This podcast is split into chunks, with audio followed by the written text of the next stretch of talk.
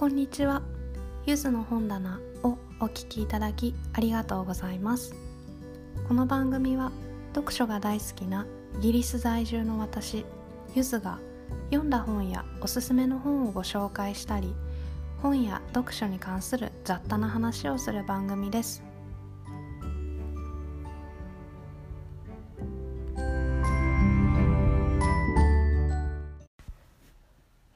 今回はピーター・ジェームズさんの「 Dead Man's Grip」という作品のレビューをしたいと思います。レビューですのでいつも通り以下5つの点からお話しします。1つ目著者作品の説明。2つ目あらすじ。3つ目感想。4つ目一言キャッチフレーズ。5つ目5段階評価です。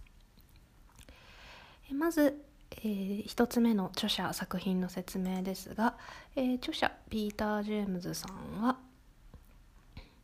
えー、1949年イギリスのブライトン出身です。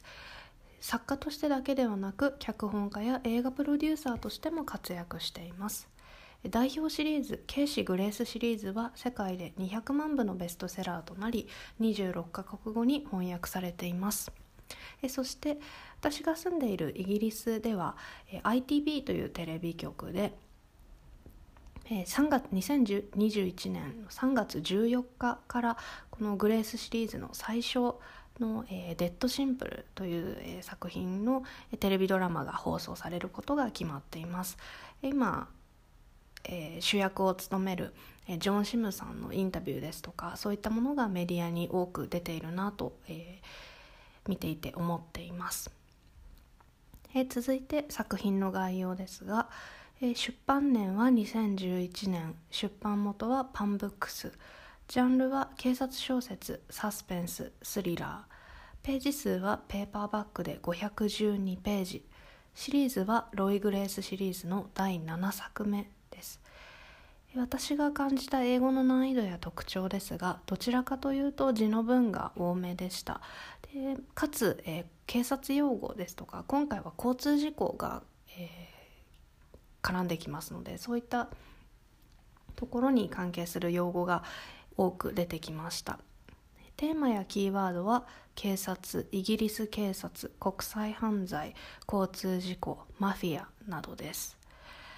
えおすすめする人はハードボイルド要素が入った小説を読みたい方ですとか警察要素や警察捜査のスリリングな展開を、えー、読んでみたい方におすすめです、え続いて2つ目あらすじです。カーリー・チェイスはブライトン大学の学生が死亡する交通事故に巻き込まれた後もトラウマを抱えていた。そんな彼女に彼女の世界全体を悪夢のように変えてしまうようなニュースが届く。巻き込まれた他の2台の車の運転手が殺害されているのが発見されたのだ。サセックス警察のロイ・グレースはカーリーに緊急の警告を発する。次は彼女かもしれない。と。警察はカーリーに身元をかく身を隠して身元を変えるしかない。と忠告するが彼女はそれに同意しない。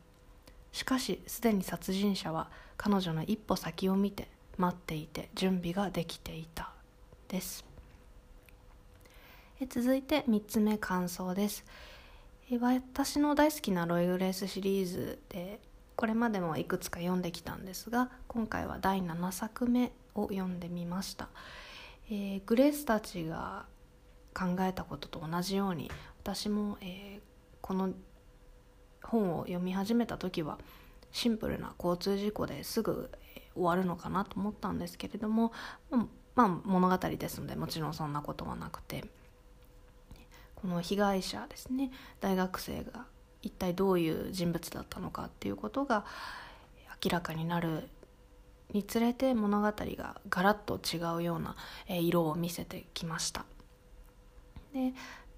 えー、ロイ・グレースシリーズはあの犯人の目線や、えー、警察グレース自身の目線っていうことがいろいろと出てくるいろいろな視点で語られることが多いんですけれどもこの作品は警察捜査がメインだったかなと感じました。犯人といいますかまあ鍵となる、えー、グレースたちと対峙する人物が出てくるんですけれども彼はどちらかというと謎に包まれていてあまりその彼自身についての描写は、えー、今回は少なかったかなと思います。ですので、えーと、交通事故の捜査に興味がある方ですとかイギリス警察に興味がある方は、え、読んでみて、えー、とても面白いのではないかなと思いました。で先ほども言ったんですけれども交通事故が絡んでくるお話ですのでいつもの警察用語だけではなくて交通事故に関する用語もかなり出てきたのでそこは一つ特徴かなと思います。またロイ・グレース本人のプライベートにも大きな動きが見られました私はちょっとあのシリーズの先の小説も以前に読んでしまったところがあるのであの分かっていたところも多いんですけれどもやっぱりこのシリーズは、えー、特にあのシリーズ順番通りに読むのがいいなと思いました。まあ、もちろんあの他のロイ・グレースシリーズを読んでいない方でもこの作品は単体としてでもあの十分楽しめる作品ですのでそれほど、まあ、気になさらなくてもいいかなと思います。そしてこのきっと、えー、作品を読めばあの他の作品も読んでみたくなるようなそんな、えー、素晴らしい作品でした、えー、続いて4つ目一言キャッチフレーズですが「えシンプルに見えた交通事故の先に恐ろしい復讐が待っていたとしました、えそして最後に5段階評価のおすすめ度ですが今回は3.5をつけてみましたもちろん私の主観によるものですのであくまで参考程度にお考えいただければと思うんですけれども、え、今回はちょっと4には届かなかったかなという感じがしました。またピーター・ジェームズさんの作品は他にも読みたいと思っていますのでまたお楽しみにしていただければ嬉しいです。それでは以上です。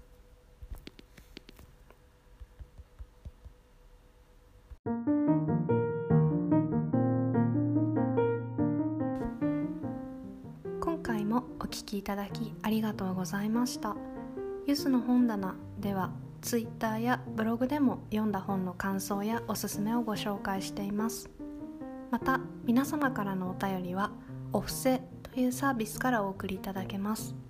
励ましや質問トークテーマのご提案などお待ちしております。いただいたメッセージは番組内でご紹介させていただきます。またゆずの本棚ではサポートプランを作成いたしました。単発もしくは継続をお選びいただけます。